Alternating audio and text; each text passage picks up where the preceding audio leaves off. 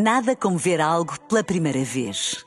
Porque às vezes, quando vemos e revemos, esquecemos-nos de como é bom descobrir o que é novo.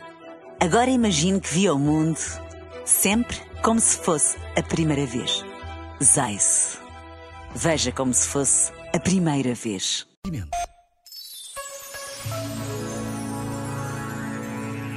Falar de paz também é falar de homens e mulheres que, pelo seu testemunho de vida, são verdadeiros construtores da paz. São Francisco de Assis é um destes homens, com uma vida inteiramente entregue aos mais pobres e à construção da paz.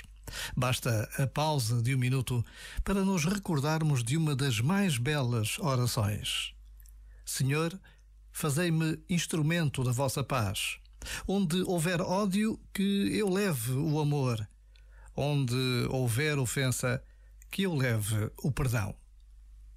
Já agora, vale a pena pensar nisto. Este momento está disponível em podcast no site e na.